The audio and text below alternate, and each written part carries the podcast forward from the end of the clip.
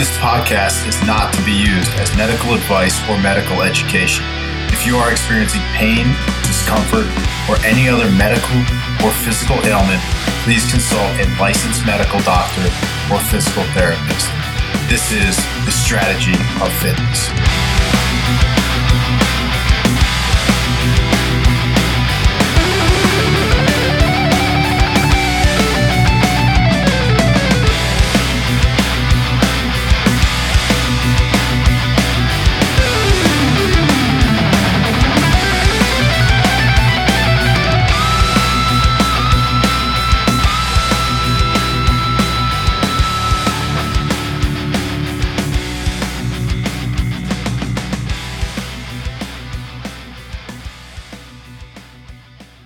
Alrighty, welcome back. Episode 30 of the Strategy of Fitness podcast, a Saturday Heat edition with WrestleMania playing in the background. Nick Creasey joined weekly. Dan Gorin, Rob Roland. What's going on, boys? Another man, it's cool you have WrestleMania. I had the lower rent AEW on. It was the closest thing to live sports. I'm watching AEW and in, a, in a my frat chain with some buddies uh, talking about you know matches on AEW in front of three people. So it's about as depressing as it gets sports wise. Rob, how are you? I'm doing good. I'm uh, chowing down on some food right now. So if you hear me slurping around, I'm just eating some chicken. What do you got there? I mean, it's nine o'clock at night. So what are we doing? Just late night dinner? Oh, my whole sh- schedule is shifted right. Like I don't go to bed till like two two thirty with this with the new baby. So consider it like six seven o'clock over here. What time do you get up? Uh, today I got up at like ten o'clock. Hell yeah, that's great. Good for you. At least you're not going to sleep at two thirty and waking up at six thirty. No, I take the late late feeding, and Mara's been a saint in taking like the the early morning stuff, so she lets me sleep. She knows I'm cranky when I don't sleep. How's Action Jackson doing? He's doing really well. Mara's doing doing all the work. I'm just trying to make sure like the house doesn't fall apart as she keeps this thing alive. Sweet. Awesome. So how was how was the week, guys? I know Dan, you went crazy hitting some workouts. I think we should probably start with the elephant in the room and let's talk about your uh, your WOD that got some some acclaim on on Instagram, keeping it 100. Let's talk about it. Yeah, so it got some acclaim. I, I I'm, I'm in a weird headspace. I, I did terribly on that when I did it. Like, like I said, sometimes I go out there and it's just like cold and it was like kind of damp and rainy. And I'm just like sloughing through this workout. And then I put up the workout and everyone's like, I got this, I got that. And everyone's super jacked up about it, which is awesome, which we love. But then I got super emasculated because like now beat me, your mom beat me, like your whole family. So it was like sometimes you put yourself out there, it backfires up bigly. So my first time was like 1846. Then I redid it and got 1515. So I still got my ass smoked by just about everyone that tried it. However, if I came up with a workout that people did and had some fun and got some movement in, that's always awesome. So shout out to everyone who did that workout. And it was a, you know, I, I didn't try it, you know, before I did it, but I made it up and worked out pretty well. Yeah, what was it? Was it the the push-ups that were the limiting factor? I'm assuming. Actually, the first time, yes, and then the second time, I just had a strategy. I was gonna, I was trying to hit ten every ten seconds with a 10 second break. So, okay. or I'm sorry, ten every twenty seconds. Okay. So yeah, it, worked out to be like seven or eight seconds. I hit ten push-ups, and then I have like a twelve second break. I hit that for almost three minutes and got that done. And then the sit-ups just take like I suck at sit-ups, and this is where my PT thing.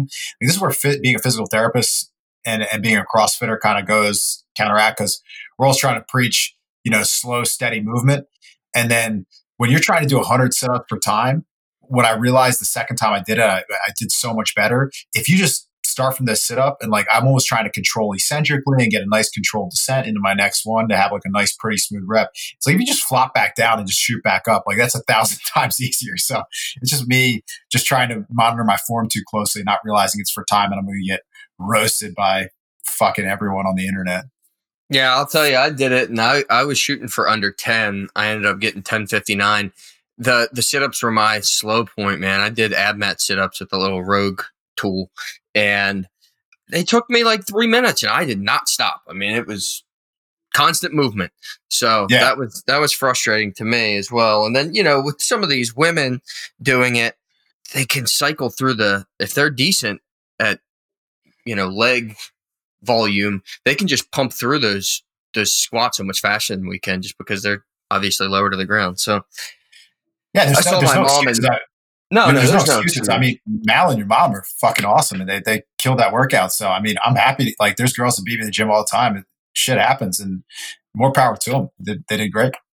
Yeah, absolutely. I know we're going to circle back on a couple others that you and I both did this week. Rob, what'd you get into? I I know you could relate to this, Nick. When you after watching like a few PT tests in the the military, like when guys start going on sit ups, there's absolutely no form to it. It's just like this aggressive humping type move. Guys' eyes roll back in their head. They start slamming into the ground. Like it's the only way to get like a really good score in a PT test. So Dan, you just gotta you gotta sacrifice your tailbone and your back and just just go for it, man. Yeah, I, I, I did a better job the second time. I think if I did it one more time and I really had that in mind, I think I could go go sub fifteen. But that it was a little harder work. Would you say it was a little tougher than you thought it was going to be, Nick? It was just slower. I didn't think it was incredibly hard. It was just Yeah. like, man, I did not really take much time off at all. Like there was no time where I was stopped. I didn't stop on any of the squats. Reverse lunges were fine. It just I was just not as fast as I thought I'd be. It was Yeah. a good sweat though. I really liked it. I didn't do any of the, the workouts I put out last week because my, my new bike came in the mail. So I, I got uh, Ah, yeah. got to know the Concept 2 bike. So as soon as I set it up, I went for the marathon ride, which was horrible idea. I was under under fueled for it. I bonked out at like 45 minutes into it. So I had to turn the damper down to like a one or a two and just sit on that bike and keep my legs moving to finish up the last like 20,000 meters, which was horrible idea. Hit a couple other workouts with that. I, you guys were talking about Kalsu this week. I did that with the set the set of kettlebells I have here. I went out to the track, did the did the DG ladder yesterday. Oh, I got to hear your times. All right, so my legs felt like they were full of sand yesterday after hitting that Concept 2 bike two days in a row. So I sold down the 400s. They were like 110 and then 115. My 800s were like 304 and 308. And my mile time was like 705, 706. I just totally dogged my mile. So, can you add up your totals? Because I, I mm-hmm. thought that would be a good score. Because I added actually added up my totals. Maybe you could do it kind of as we're talking or something, and, and we can relay those. So, my total time for that was fifteen fifty one. Yeah, That's I'll- not including that's not including rest time, correct? No, no, just the just the movement times. So that works out to be like a six fifteen or six twenty mile. See, my times for that, I got my four hundred was I put them on, on the Instagram 112, 800, 307, mile at six forty eight, eight hundred at three eighteen, and the last four hundred I was dead, one twenty six, fucking awful. But one twelve was a PR, so I was pumped about that. I'll Dude, try to that- hit that this Those week. that, that mile in the middle is just a mental mental hurdle, man. I, I was I was so soft on that. I needed somebody there to yell at me. I'm glad that I developed a workout that like made you like you know took you out of your comfort zone a little bit. That that makes me feel really good about myself. Yeah, it's that that walk around. You know, you can't you can't dog your laps when you're giving yourself that full recovery. So Yeah, exactly. Because you get such a good rest and you feel great going into like your first, you know, hundred feels awesome in every one of them. yeah. And there was some high school kid out there that was like 6'9", 120 pounds, running 400 repeats, and he was just absolutely gliding around the track, and it was really discouraging me. I was getting pretty pissed at him. Should beat him up. he he would have if I could have caught him, it it Hmm. wouldn't have taken very long. He was pretty frail. He's probably flying though. Oh my god, it, it's it's amazing to watch like those middle distance guys because they're going so fast, but it just looks effortless. Let's talk Kalsu real quick, by the way, because this is a good one. You can modify it at home, but you really don't need much. Sounds like you did it with kettlebells. The workout as prescribed is one of the all time worst workouts ever. It's four time, it's 100 thrusters at 135 pounds, five burpees at the top of every minute. So, really, what that looks like is do as many you know it's a survival workout you gotta you gotta get your thrusters in early before those burpees start to crush you and then before the weight starts to really feel heavy. Dan, what was your modification? And then Rob, I'd like to hear yours too. Yeah, so I did Kalsu because I love working at. I've actually grown to love working at thrusters at 135 because it just makes the 95 one seem so less menacing. Yeah. So I did 50, 50 thrusters, and not that I like doing it, but I just know that there's a the, the light at the end of the tunnel is I can then get that 95 back and feel pretty good. Mhm. The modification I did was just 50, so 50 135 pound thrusters for time, and then I replaced five burpees with five push-ups at the top of each minute and also starting out the workout. I got 1441, which I was I was between three and five thrusters per minute with the five push-ups, and it just takes me so much recovery time that I didn't want to push like six and seven in the first minute or two minutes or three minutes because I knew I could have. That would have just wrecked me, and I'd be doing one or two. So try to keep it consistent between three and five. Rob, what was your modification there uh, with the kettlebells? So I just had the set of 20 kilo kettlebells at the house. So I just did Kalsu with those. I was looking for a quick workout Monday night. So I did the five burpees at the top of every minute. And then I thought I could do sets of 10, but that only lasted for like four rounds. And I think I finished in the 12th minute. So it was just like under 13 when I hit the 100th rep. But I, I still don't know how, Nick, I know you said when you do the 100 burpee challenge, you just kind of like belly flop onto the ground. I don't know how you do that without crushing your boys. Like, what's the, what's the technique there? I mean, I don't really have much. My, my chest is always hitting first. My chest is getting the the brunt of every burpee. So it's like a swan dive down to the ground. Yeah, yeah. I, I guess my hips are hitting too, but it's very similar to a sprawl in wrestling. Your hips, it's chest and hips are are taking the Okay. brunt of it. So yeah, and I always wear tights. So I'm assuming you do too. Yeah, I, I got to work on my my belly flop technique then. Yeah, the, that workout is absolutely brutal, and I, it's once a year for me, Dan. I I know when I sent it over to you, it made my stomach hurt just thinking about it. I think the first time I ever did it, I had a hard. I think we time capped it at thirty, and then I've worked worked at it, and I I got it in the sixteens RX Yes. last year before going golfing with your brother and a couple buddies. And Now, uh, how was that? How was that round of golf after Kalsu at 16 minutes? Must have been fucking I- horrific. I mean, no different than any other round of golf that I have. Fucking shit show, drank too much, and talked a lot of shit. So, you know, I, I can not lift a single weight and play like dog shit, and lift a whole bunch and do the same. You know, it's not like I'm any good. You and David is such a demonic golf combination. Just two of the high, the highest risk, high reward golfers in the history of America. We're so bad, so bad. Feast or famine. oh yeah, it's a it's a lot of famine, and then a couple other cool things I wanted to talk to you guys about. For one, so I saw you guys know who Cameron Hanes Cameron Hanes is. I'm, I'm a Rogan fan. I'm, I've been knowing about Hanes for years. That's like his boyfriend. Yeah, his boyfriend basically. And he he does these long distance runs, very Goggin esque. And you know he's got this brand now. I know he's like a bow hunter, and he's basically like just keep trucking, keep hammering. I think is is his quote. And he's got a son, so of course his son's a monster. And his son got wind of Goggins pull up challenge. And this 22 year old kid I saw the other day was live streaming his 17 hour journey to do 4,100 pull ups to beat Goggins' record.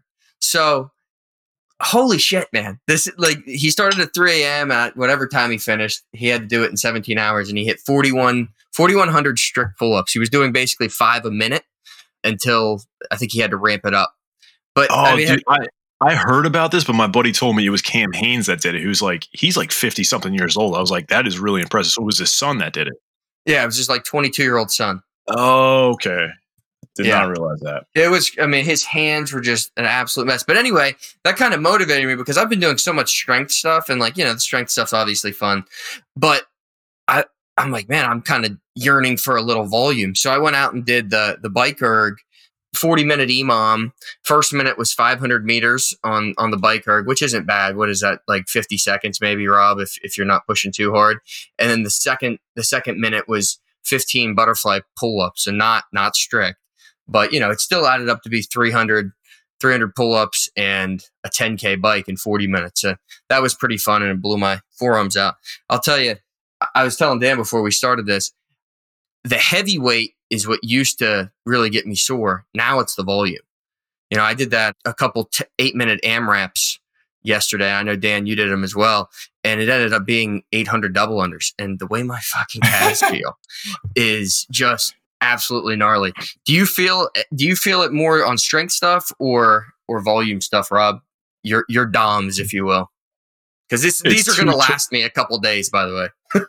It's two different feelings for me. If I have like a really heavy day, I have like my body just feels crushed, like my spine is about to crumble. Where if I do volume stuff, my muscles just feel like they're bruised. Like it, Yep, I, I can wake up in the morning and tell you how my how what kind of workout I did. But it's funny, Alright. your uh, biker workout's kind of similar.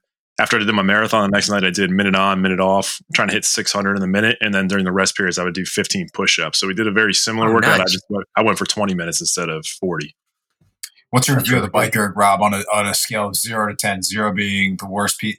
Zero would be like those those makeshift concept two rowers that people have been putting on the internet during quarantine, and the ten would be the perfect piece of equipment. Where you at with that? It's like a solid 7.5. I mean, for my house, it's the perfect perfect piece of equipment. Like I'd rather have a skier. I think those are just more fun. But for the space I have, man, that thing is awesome. Like I, I'm sure cyclists, like enthusiasts, would hate it because the resistance just feels so different. But for something just to smoke you and you're never going to get better at, I, I think it's freaking awesome. Like I can never ride my Airdyne for an hour and a half, and I did that the first time on that Concept 2. Hmm. Yeah, I love it. I think it's great. It's so smooth and it feels so sturdy. I think everything Concept 2 makes is so legit. So and it's live up to- consistent between devices, right? Like I know Assault gets Yeah. criticized because like calories are different on two, two, like same bike on two different or two different bikes are gonna have totally different calorie aggregations. Where the Concept 2, man, those things are dialed in. Yeah, exactly. Anything else around the room? I know Dan, you hit the double under workout that I was just talking about. You, you had some interesting points there with with the calf soreness. If you want to break that down quickly. Yeah, I guess it's it's probably a, a feeling a lot of our listeners can can sympathize with. So I did this. It was two eight minute AMRAPs, forty double unders, ten push ups with a four minute rest between each one. And like you said, you did ten and ten. So what is that? Eight hundred double unders. Yeah. Yeah, I hit six plus seven and six plus twenty. So that worked out to be like five hundred, a little over five hundred double unders, which is a lot of high volume for me. And for me, I felt it right on my tib post. So the tibialis posterior is a muscle. It's it's one that I think is is very criminally underdiagnosed in the medical community. It's a it's the muscle on the inside of your calf, and it is an accessory plantar flexor. So when you are running, it has a tremendous role as an eccentric controller of pronation. So when your foot lands and your foot is flattening as it lands, the tib post is one of the primary muscles that controls the flattening of the foot, and it also does help out and push off a little bit too. So it helps push your foot into a plantar flex position, which is the motion you need for running, as well as the motion you need for double unders or jumping rope doing single unders. So anytime you're jumping rope or anytime you're running, you have a risk or a predisposition to have that tib post tendonitis. Now I was just feeling it a little bit more of like a soreness, a little bit of a pain, but but I just knew it was because I upped my running volume and I did a tremendously high volume in double unders. So if you do have that inside of the calf type muscle strain, man, it really benefits so much for some deep tissue work with a physical therapist that knows what they're doing and then a good aggressive program to, to strengthen up the ankles and the hips. So if it is something you're dealing with, that is something it is not, I should stop running because the inside of my calves are, are kind of like in the inside of your ankle. You can feel it down there too, where that tendon runs. It's something you need to get treated. And it's also something that I think in my experience as a therapist responds really well to treatment. Cool. You have anything to add there, Rob? Yeah, when you have that tib post pain, it's one of those things that people like. It almost feels like bone pain, like on the inside part of your shin. Like people call it shin splint sometimes. So exactly. if you have that shin splint type pain and it feels like bone, a lot of times it can just be that tendon there. And doing some stuff Dan talked about can can really help mitigate some of that pain. Yeah, people think it's the end of the world, and it is far from it. It's very treatable. So if you if you are getting that, like definitely you should be seeking some physical therapy care from uh, from somebody that knows what they're doing.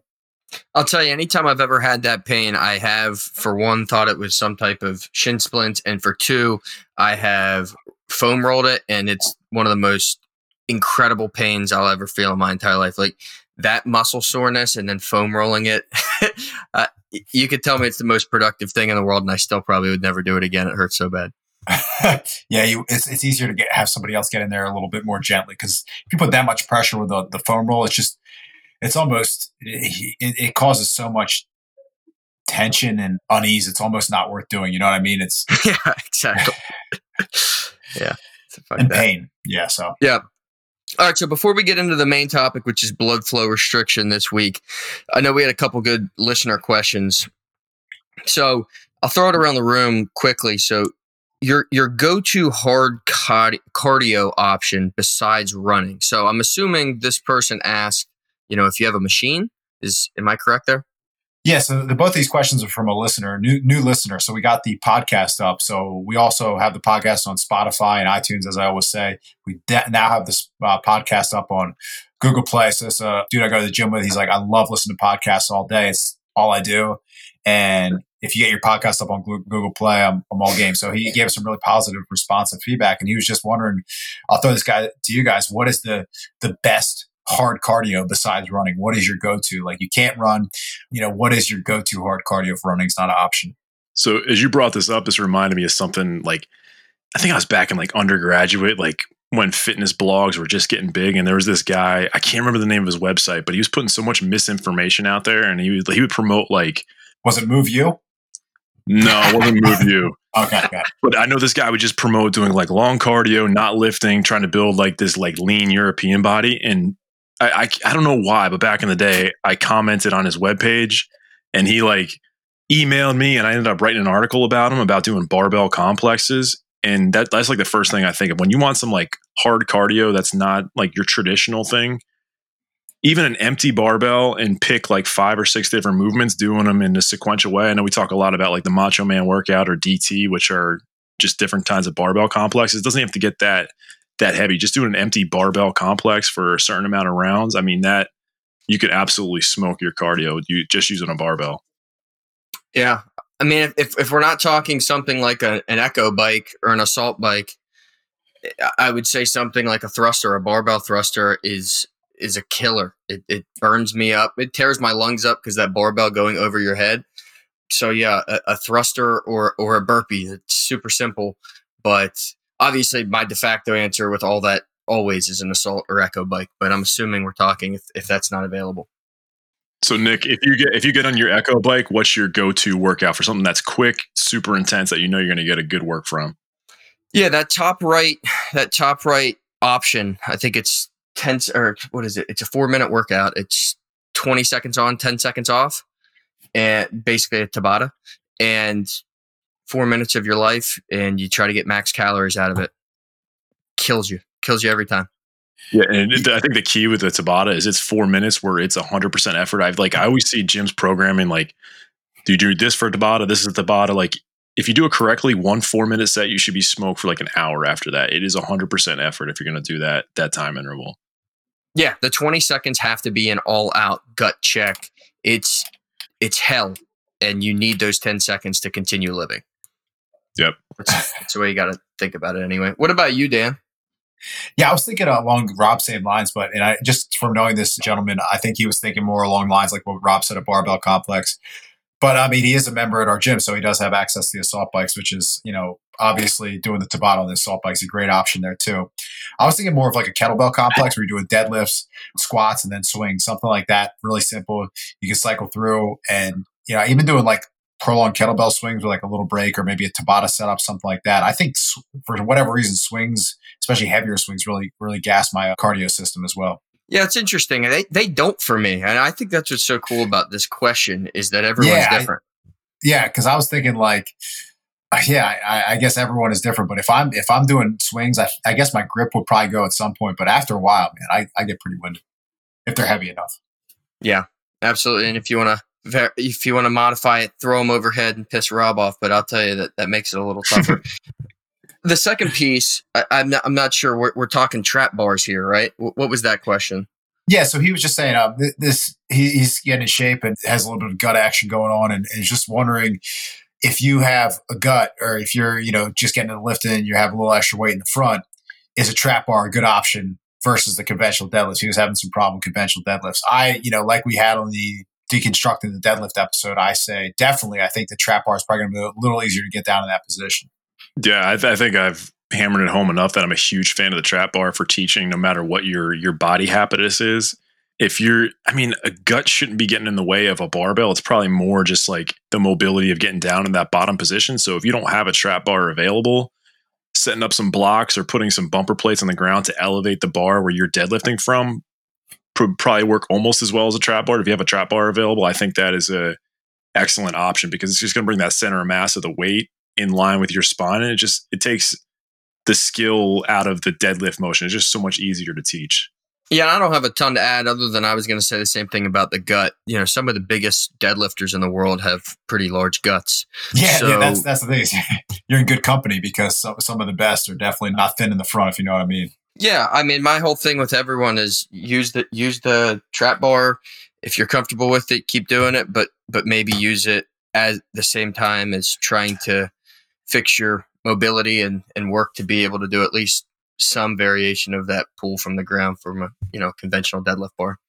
Yeah, I would say working on your mobility and, also making sure that that posterior weight shift and that that true you know neutral spine with the posterior weight shift and you're not bending your knees too much in the squat, which kind of goes a little bit against what the trap bar is trying to do. But again, I think that if you train for that variation of being able to do it with the trap bar and then also being able to do it with a conventional deadlift bar, I think you, that's a that's a powerful combo if you could hit it with both. And I don't think a gut should should should limit you too too much there. So that might be more of a mobility thing, kind of like you guys were hinting at.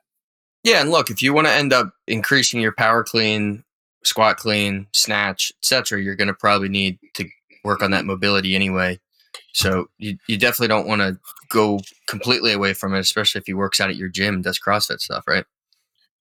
Yeah, exactly. And you know, knowing who it is, I could definitely, you know, I'm sure I'll be happy to help him out. He's somebody I work out with in the morning sometimes. So again, awesome. you, you get the strategy of fitness live. So sweet.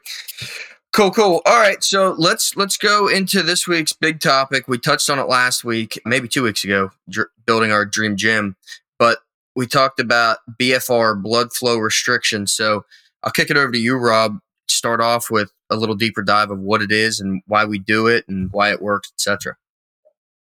Uh, so very superficially, blood flow restriction. All we're talking about is doing exercise with some kind of tourniquet on that's restricting how much blood flow is going in and out of your limb. And there's some certain effects that happen with that.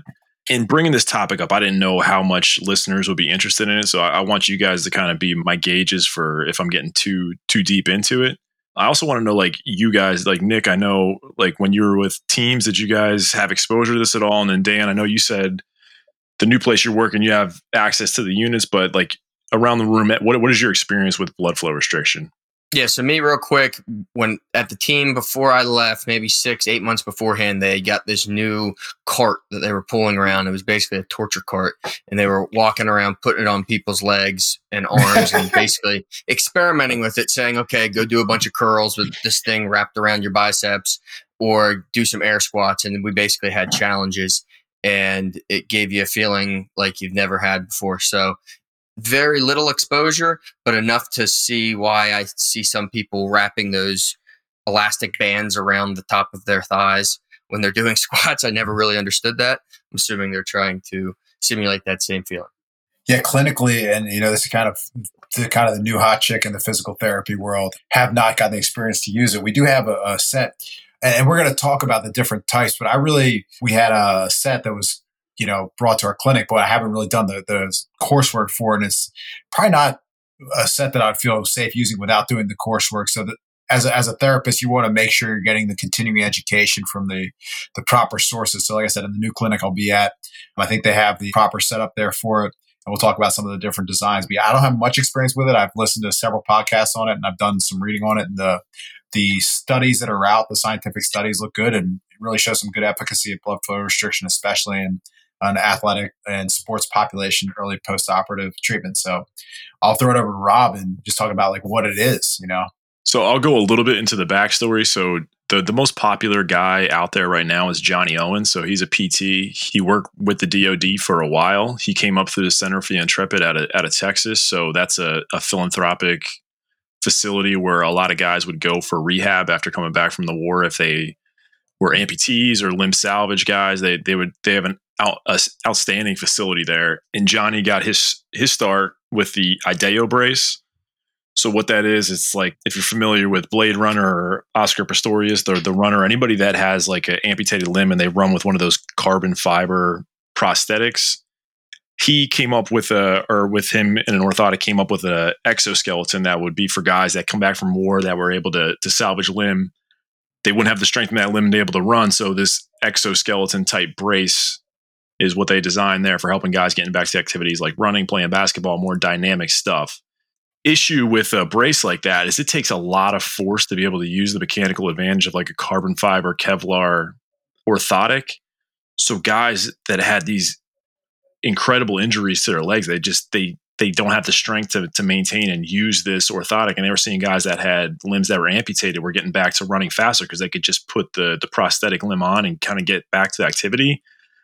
So Johnny got to this place like, what can we do to get these guys strong? And like we've talked about here in the Getting Strong episodes, you need to load a limb to around like 65, 70% of your one rep max to actually get a hypertrophy or, or strength effect. But if you've had such a significant injury, that you can't tolerate that, how do you train a limb to build strength again? And that's where he started looking at some of this blood flow restriction research. And all it was is just taking like a surgical grade tourniquet, putting it on the limb. If you know me, you know I'm always on the run, up early and home late. So having a three hour morning routine isn't really in the cards for me. What is in the cards is AG1. It's a fast way to get vitamins and minerals I need to perform. I first gave AG1 a try because was, I wanted a single solution that helps support my entire body by filling in nutrient gaps and simplifying my morning routine. Since drinking AG1 daily, I've always felt strong and energized and ready to attack the day. Not only does AG1 deliver my daily dose of vitamins, minerals, pre and probiotics, and more, it's a powerful, healthy habit that's also powerfully simple. It's one scoop mixed in water once a day and every day. I know that AG1 is giving my body high quality nutrition. Every batch of AG1 goes through a rigorous testing process so you know that it's safe. And AG1 ingredients are sourced for absorption, potency, and nutrition density. AG1 is a supplement that I trust to provide the support my body needs daily, and that's why I'm excited to welcome them as a new partner. Here is your chance to start every day this season with a gift to yourself. Try AG1 and get a free one year supply of vitamin D3K2 and five free AG1 travel packs with your first purchase exclusively at drinkag1.com slash proven grit. That's drinkag1.com slash proven grit. Check it out. And doing exercise at very low load, like nowhere close to 60 or 70% of 1RM. And you were seeing some pretty incredible increases in strength over like a six to eight week period where these guys that were that would go months and months of heavy training that had access to programs like Nick was at like these Thor programs with outstanding strength coaches and PTs. They would go months and months and make no improvement in strength and just going through a cycle of BFR would be able to put a significant amount of strength on. So that's kind of like the backstory of where BFR came from you want to kind of get into the science of why why we think it works next? Yeah, yeah. Let's. Yeah, I'd love to. So we talk a little bit about like type one and type two fibers here. So type one being the slow twitch, like we don't want to focus on those type fibers. Those are the really efficient ones that we're going to use for activity when we can, but they aren't the ones that make you big and powerful. You want to train type two fibers. So to do that, you need to train heavy weights. And like we said before, if you're injured or you can't tolerate super heavy weight, how do you access those type 2 fibers? So let's say we're trying to train the quad muscle down in the leg. We put a tourniquet on the lower leg, fill it up with air so you can't get the same amount of blood into the leg. And we do a super light exercise. So let's say we're just doing a body weight squat, do a super high repetition set. So that's going to be slow twitch fibers that are being worked, right? So we'll do a set of 30 fatigue out those type 1 fibers. And since there's not blood coming into the limb, there's not oxygen coming into the limb, it can't recover. So I'm going to come back after a 30 second rest and do a set of 15 after that. And now during that set of 15, I have to access those type 2 fibers to get the work done, even though the external load is not enough to access those type 2 fibers. Does that make sense? Yeah. Perfect. Yeah, I, th- I think that would you describe it as almost like an energy systems hack? That's exactly what it is, right? Your body's always going to want to take the more efficient route. And when you can't force it to take the the more inefficient way with heavy heavy weight, this is like a, a hack to kind of bypass your body's intelligence to to access those type two fast twitch fibers. Yeah, it's really cool science. And and I think the thing that's so exciting about it in the physical therapy world is it just it, it answers one of the greatest questions and and something that me and you, I mean, I, one of my biggest headaches is when we get a post-operative patient and you have this disgustingly long, rigid protocol, and you want to, eh, you know, I think that especially given our you know strength and conditioning, especially your strength and conditioning background, there's all these things that you can't do that you want to get to. This kind of allows you to to get to it quicker. I think is the biggest thing. Get that strength built up as quickly as possible in a safe manner. Yeah, and there's this this rule like when you're training whether you're in a rehab environment or you're just watching people in the gym that kind of go through like the machine circuit like if you can sit there and talk to somebody or be on your phone like you're not doing enough work to cause any physiological change and if you can't get somebody to use enough weight to cause that kind of discomfort and push them into that zone bfr like as you experience nick just doing something like a one pound dumbbell curl gets you into that zone pretty fast where you you get tunnel vision. All you can focus on is this one very specific exercise. And I think if it's somebody that's elderly that can't tolerate heavy weight, or if you've just had an injury and you can't tolerate a heavy kind of weight, this is a easy way to expose your body to a significant amount of stress. Where if you're in a rehab stage, you're minimizing atrophy, or if you're just in a rehab phase trying to get stronger, it's like an easy way to put muscle back on. That's a great breakdown, Rob. Thank you. That was really cool. Um, and just a good history, of everything. Um, I don't know if I knew all the stuff with Johnny Owens and, and the populations he was working with early on. That's really cool.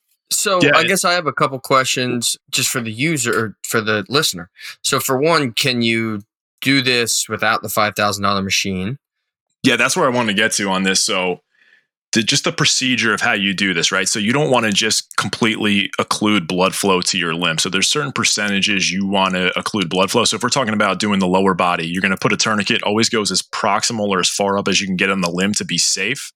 So with one of Johnny Owens' machines, the Delfi machines, what it's going to do is inflate, figure out how much pressure it takes to fully occlude blood flow into your leg, and then you're going to do exercise at 80% of that. So it has a Doppler system in there to track blood flow, so it knows you're still getting 20% arterial inflow. So arteries bring blood out from the heart, veins bring it back.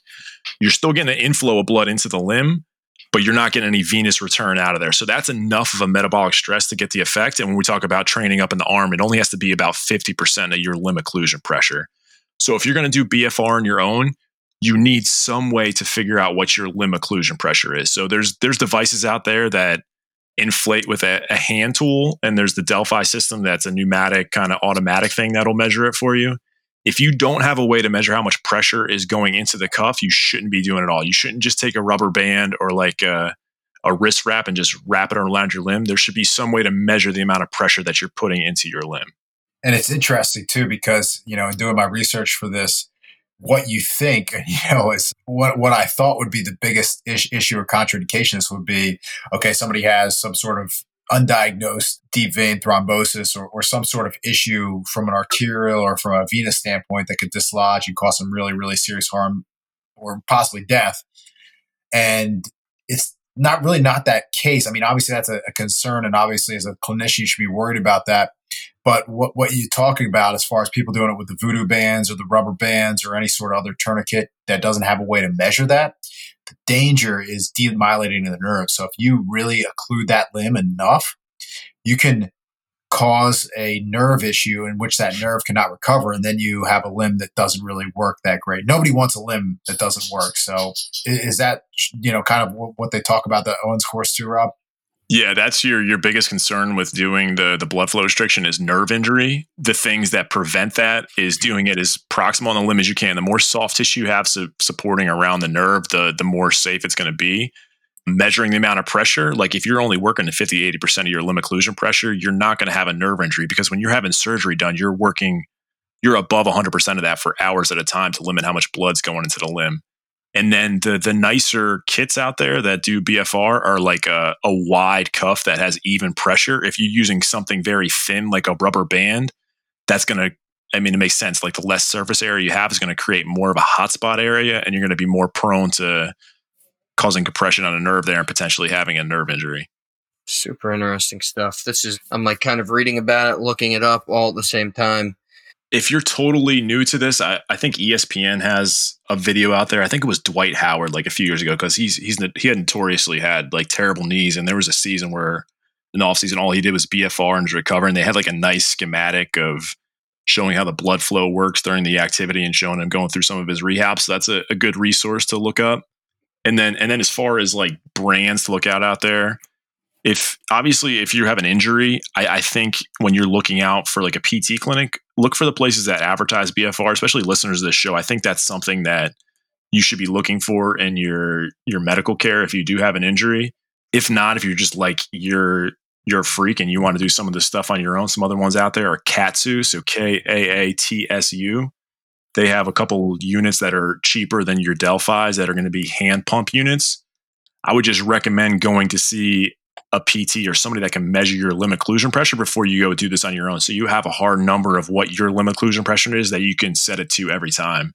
And then the other one out there that's that makes a pretty good quality band is B Strong.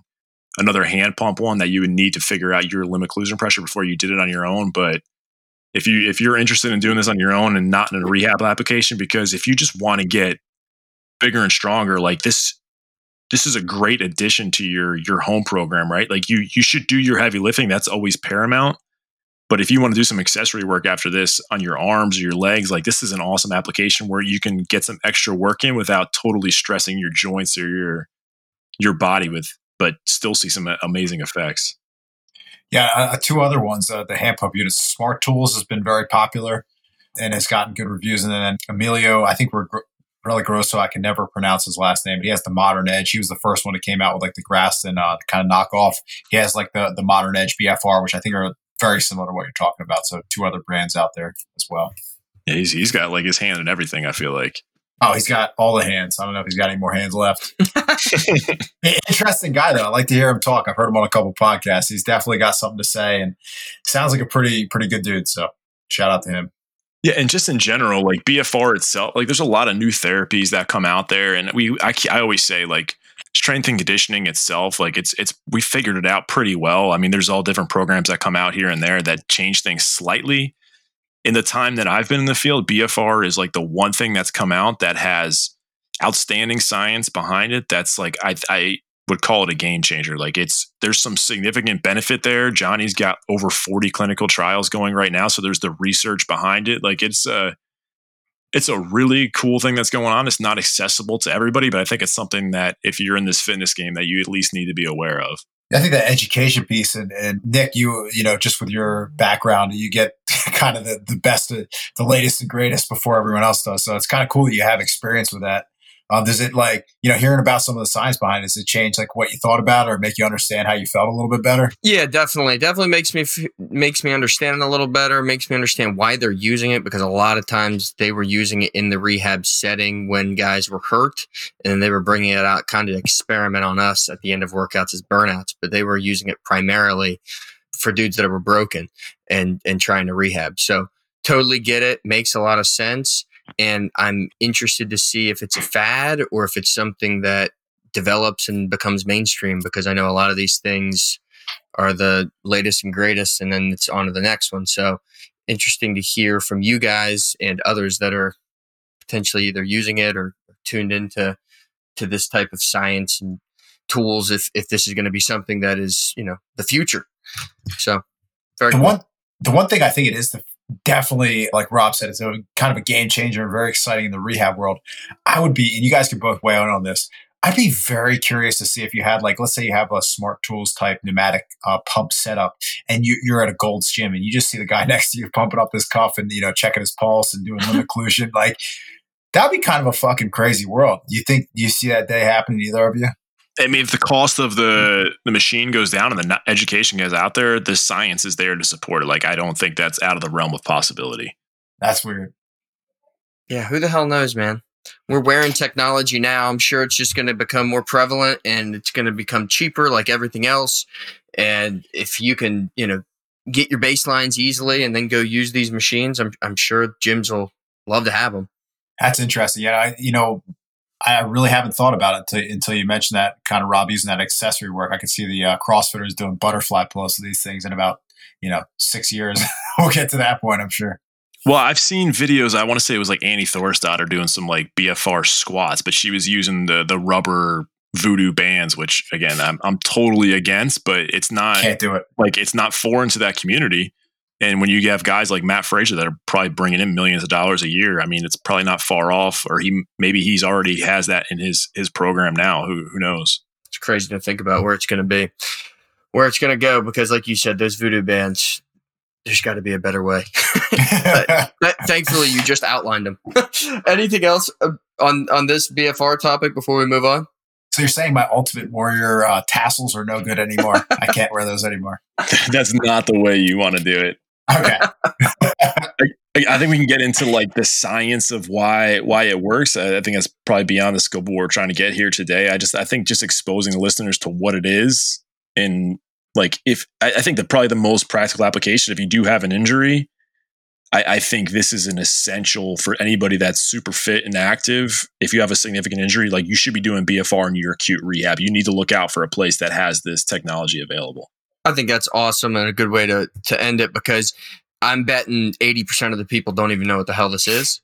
And everyone's going to probably hurt themselves at one point. So now you can look for this when that day inevitably comes, not to be a downer, but it's a fact.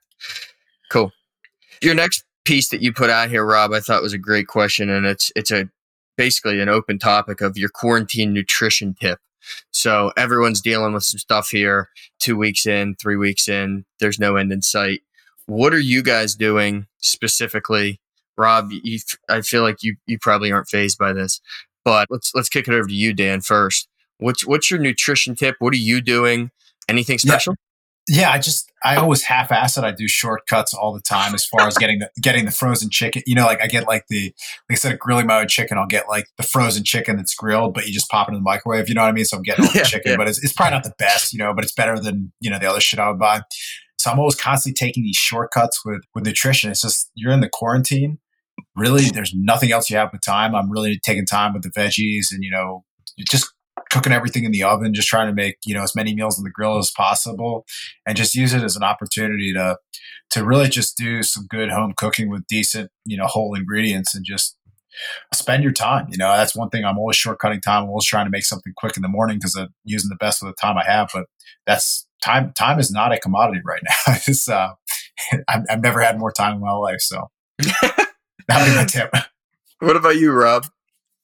So for me, when it comes to nutrition, like my my issues, if I'm home all day, I kind of eat. Like every time I go through the kitchen, I'm gonna grab something and snack on it. So my my self control I kind of throw in there is I, I, don't intermittent fast, but if I'm home all day, I just won't let myself start eating anything until like one o'clock. I'll have a coffee in the morning and I'll just sip on that for a while and make sure I'm not having any food until like I have a good egg and veggie meal or egg and meat meal at like one o'clock will be my my start to the day. Man, that's so crazy. I was going to throw this out there this week. I know Dan banged on intermittent fasting, but I've noticed that I do the exact same thing, Rob, and I've been doing it for probably three or four, mm, four or five weeks, and I've probably kept four or five pounds off. Not that I was trying to, but you know, I'm down to like 195, 194 rather than 200. And the biggest change is I have a shake after my workout in the morning, and that'll have a banana and some some peanut butter and some protein in it. But other than that, I'm not eating till two.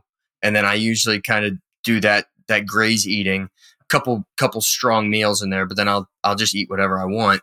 And then I'm done around eight. So that's about a six six hour window, I guess. And then I'm done until the next day. So I my tip for anyone is for one day, and you nailed it. We all have time. It's usually everyone's excuse. Oh, I don't have time. I don't have time. You know, you do now. You can meal prep. And cook veggies, you know, cook, cook veggies, cook veggies exactly. You know, grill grill meat. You know, you got nothing but time.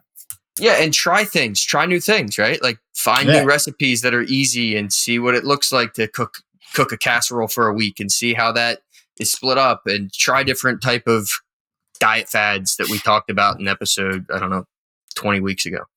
Yeah, I, I got a comment on that episode. I work with one of my coworkers, a physical therapist named Bob, and he's like, "Man, that Nick is so aggressive." I was listening to your diet podcast, and he's like, "You, you know, it's the funniest tip ever. I'll never forget it because I actually think about it sometimes." And you're like, "You could survive not eating. Like, you will be okay."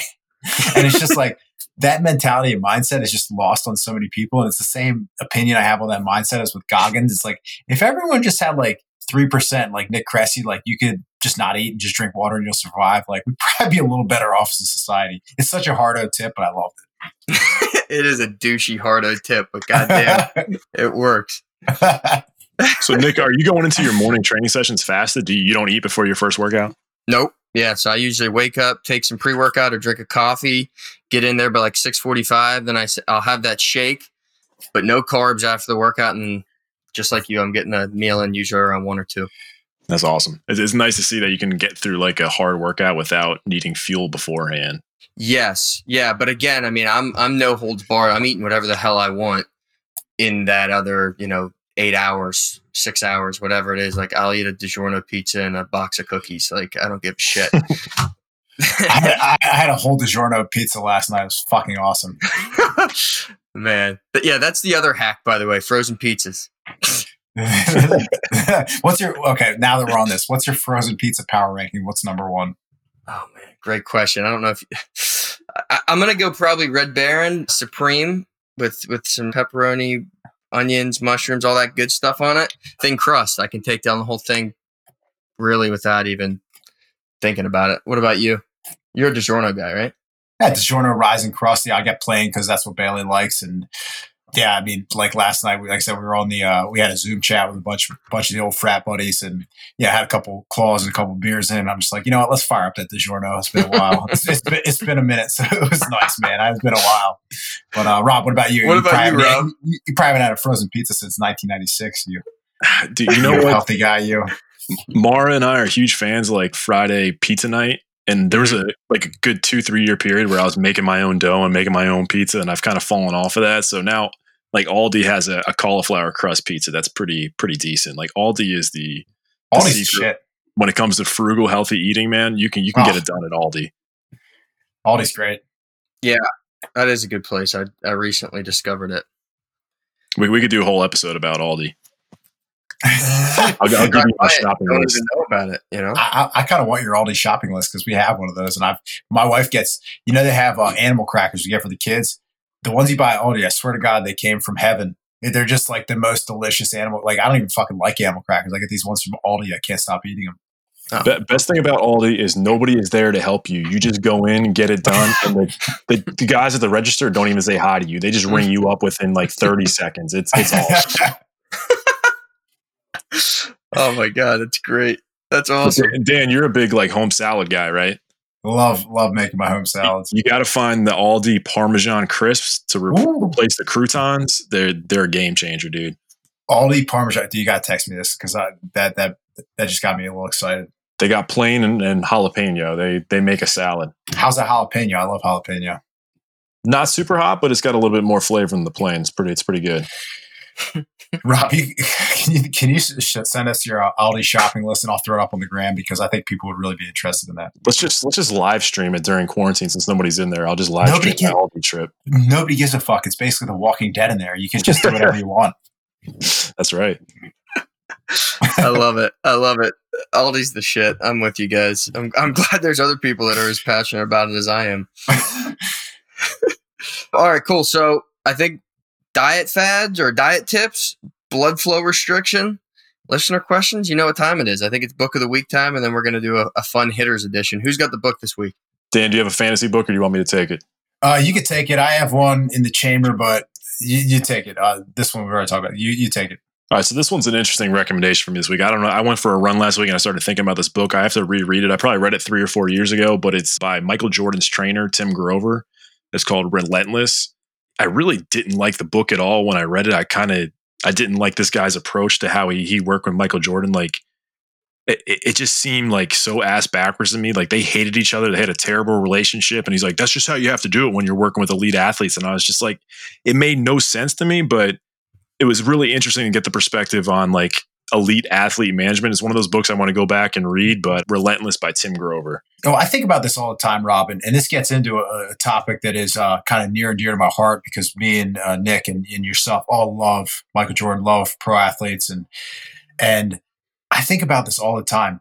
When you get these people who are so huge, like a Michael Jordan or Tom Brady. I mean, you see now with Alex Guerrero, the stuff that Alex Guerrero and Tom Brady are doing is so asinine to me. And then you look at some of the stuff that Cam Newton was doing early in his career, which was just ridiculous. And and you get these trainers that uh, unfortunately, and you know, people will call me a hater or whatever, but th- these people, it doesn't. Some some of these people have very very little education on what they're doing, and they treat the best people in the world, and it's just always been an interesting dichotomy. Is and they get this following of like, oh, that's the guy that trained so and so. And like that guy doesn't know his ass from a hole in the ground. Like Alex Guerrero is a complete fraud on every single level. And he's like treating Tom Brady. But when I say that, I sound like a hater. It's like, no, I just know what I know and I know who knows stuff and I know who doesn't. You know what I mean? I don't know if that gets into the Tim Grover thing or, you know, but did you, did you see he was just a clown that just happened to know Michael Jordan? You know what I mean? No, like if you read, he's got a book out there called Jump Attack. I wish I had it when I was in high school. it's an awesome training program for for jumping. So the guy obviously he knows what he's doing, but his just his whole approach to how he like thought he had to work with Jordan it just made no sense to me, and there's no way that I'd ever want to work. So it was just an interesting read. Like I don't think everything you have to read you have to take something from. Like you can read a book and be like, I don't ever want to be like that guy. Like that's that's what I take from reading his book. Yeah, that, that's what I was getting at. Like he might, and even some people do know their stuff, and you know he might be one of those people. But again, it doesn't sound like he was a, a good manager or a good leader of of, of, of men. You know, based Yeah. on what you're saying there. Yep. Cool. Relentless. Check it out. We'll put it on the gram, obviously. All right. So this week's Gym Hitter edition, very fun little switch up. And it's a correction week, boys. As many as you got that you have put on the list, you've put on the playlist, you can replace them. So, Dan, I'll hand it to you first. Yeah, I actually have five because I know people hate my hair metal. So, so I'm taking out Back Home Again by Cinderella, which I love, but again, everyone else hates. I'm replacing it with After the Party by the Menzingers. The what maybe my favorite Menzingers song of all time. That's an 8.8 After the Party, the Menzingers. Awesome. I just love that band so much. Rob, The you best. want how many how many do you have, Rob?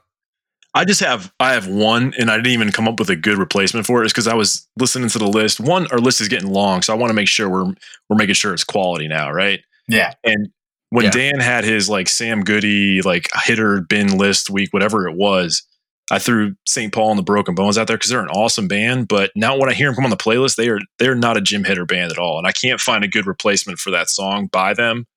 So when Obi Trice came on the other day, I started getting into like some Entourage songs and made me think of Saigon. So Saigon's got a song out there, "Come On Baby" with uh, Jay Z in it. So I'm going to replace St. Paul and the Broken Bones, "Call Me" with Saigon, "Come On Baby." Awesome, awesome, awesome song. Love that. Love that. Cool. All right, my first one, I wanted this one out as soon as I said it. Seven Nations Army. Gotta go. You know, it's a Raven song. As soon as you said I've I hear that too much in Baltimore, I was like, what the fuck am I thinking? So that one's gone. Putting in T.I. Help is Coming. T.I. has not made the list yet. He was he was a great rapper there for a minute, and then I guess he's an actor now. Help is Coming is the song. Not sure if anyone's heard it. Wasn't really mainstream, but good gym song. Dan, what you got? So, so the, the uh, Seven Nations Army was not one of my favorites, but did surprisingly well in our bracket there. I think it got pretty, pretty, pretty far there. So people, I know. people I, that I think but, people love that song, but fuck them because I Yeah. don't want it gone. uh, "Trapped Under Ice" by Metallica again is just this is a genre that people just don't like. And then you know your Chiddy Bang song reminded me of this band MGMT. I'm going "Time to Pretend" 8.0. Love that, love that song. Time to pretend. I'm not sure if I know that song or not. It's MGMT has these songs that you'll play "Time to Pretend." And in about 10 seconds, but oh, I fucking love this song. Or I hate it, but you'll know it. Cool. All right, my next one looks like Jeezy. I love Jeezy. I actually don't mind the song. Uh, I just remember when I put it up, I, I gave it like a six, and I was like, similarly to what Rob said, the list is getting long. We don't have time for sixes. So I'm going to replace one super gangster hood rap song with another G Unit, and the song is called G Unit. It's from their first album, I think, in 03. Fires me up every time I hear it. Awesome. My next, Rob, so you, you just did one, correct? Yeah, if if you don't take Victoria's Secret, ain't a secret no more off of here, I'm gonna be very upset. That was my whole impetus for this. Oh no, Every time that line comes on, it just makes me irate. I don't know what is about that line in the song. I, I oh that's staying on forever, sir. You, no luck here. No luck here. The next one I have is actually what I threw out last week was 22 twos. And I realized the intro, I was like, oh, we can get through the intro. Then it's got a whole thing on the back where she's talking. And I'm like, people don't feel like looking that over. So I'm like, well, there has to be a Jay Z Reasonable Doubt song on. And I love the Memphis Bleek Jay Z track, Coming of Age. It's just a great, like, kind of back and forth rap track. And give that 8.8. great awesome song timeless album. My last one is going to be i'm going to remove Fabolous breathe. Fun party song kind of annoys me in the gym to be honest with you and i'm going to put in some poppy macklemore can't stop us. I like the song. Really uh really fast pace, high tempo. I can't believe Macklemore hasn't been on here yet. I know, I know. He he surely hasn't, and that's back from that first album where he got super big. That song was played out, but now it's to the point where I never hear it. So when it comes on, I love it. Sweet. My next one is No Mercy by LA Guns. It was one of the first ones I put on there. Again, just a genre people aren't digging, so I'll take it out. and I'll go See You by Saves the Day. Tell me you've heard this song because this is one of the best. It's a 9.0, and there's no getting me off that hill. I love this song. I Yeah, don't I, love Saves the Day. I heard And that then- song this week actually. Nick, do you have another one, or that was your three? Nope, I'm I'm three. Okay. My Michelle by Guns N' Roses, same same issue, but I'm replacing that with an artist that has not been on here somehow. So this was the song that took over America and the world last summer. I think it was summer of yeah, summer of 20 maybe 2018 it took over the world, but Sicko Mode by Travis Scott. That's a 9.0. Just a classic gym hitter. Rob's probably doesn't know who Travis Scott is, but he's a rapper from Houston. I know he uh, he makes some Nikes or something. He does make some Nike some Nike shoes. I could hear you. I could hear you disqualify your hitters and your loved genre of music with the same excuse every time, because every single one of those five, you you had to say uh, again one of my favorites, but everyone else hates it. And I could, I could just, it felt like there was pain to every one of those preambles. I loved it. deep, deep pain. Well, it's just it's this it's this generation that just doesn't understand the, the instrument called the guitar and how it's played, and they just you know they don't appreciate you know guitar music. So I guess I'll go fuck myself again. oh my God. I love it, dude. So good. no, it's all good though, and uh, our list is awesome. We got like we get a lot of Spotify. You follow the Strategy of Fitness on Spotify on um, the Apple Music. I'm looking at the list right now. 167 songs, 10 hours and 41 minutes. I that, that's a lot of workouts you can get through without repeating songs.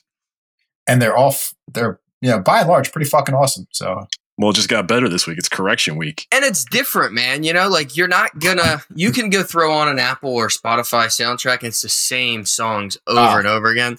This is deep. This goes back to the '80s and all the way to today. So, you know, now volume 68 or whatever it is. This is it's dope. All, all you got to do is look at the the icon for the playlist, and you have Drake and Florence the Machine on there, so you know it's it's it's variable.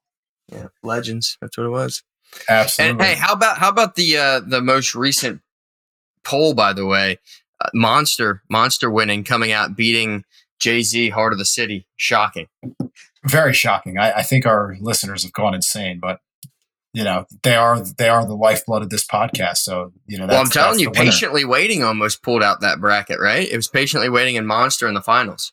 Yeah, I just didn't see like I thought that patiently waiting was like that one or Ain't No Love was going to be like a you know one two classic matchup, but that's why we had the brackets. I mean, Monster snuck up out of nowhere. People fucking love that song apparently.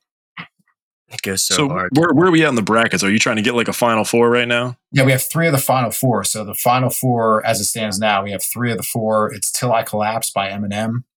The second spot is "Points of Authority" slash "99 Problems" with Linkin Park and Jay Z, and then "Monster" by Kanye is the third of the final four. So I have all that written down, and we'll throw up the uh, fourth, the fourth and final bracket this week, and then we'll do the final four. It's so, the fucking listeners strong. are all about the rap. They like they like the hip hop. They like the hip hop, and they they don't have much of an attention span, but they are listeners. So, so they don't have much of an attention span. although "Monster's" like a six minute song, I thought that would hurt it, but people people really like that song. To, speaking of attention span, have you ever listened to one of the big booty mixes? on, on what? Uh, your Pandora from 1998? I don't know where they originated, but like sometimes the football team has it going, or Mara's team likes to listen to when you lift it. It'll give you like tachycardia, man, because there's no like in and out of the song. It's just like the catch from every song back to back. Like you get super stressed out listening to it. It's great for like 20 minutes, but if you listen to it longer than that, you're going to give yourself a heart attack. Was this like a mashup? Oh yeah, Ah, the ultimate mashup. Booty mixes. That it I was expecting something else. yeah. Some sort of mix a lot. Yeah, exactly. Car- Cardi Cool. B. All right, boys. Well, another good week in the books. Learned a whole bunch this week, so thanks for that, Rob, and looking forward to to next week, gents. Stay safe out there. Yep. Yeah. Take it easy, guys. Later. Later.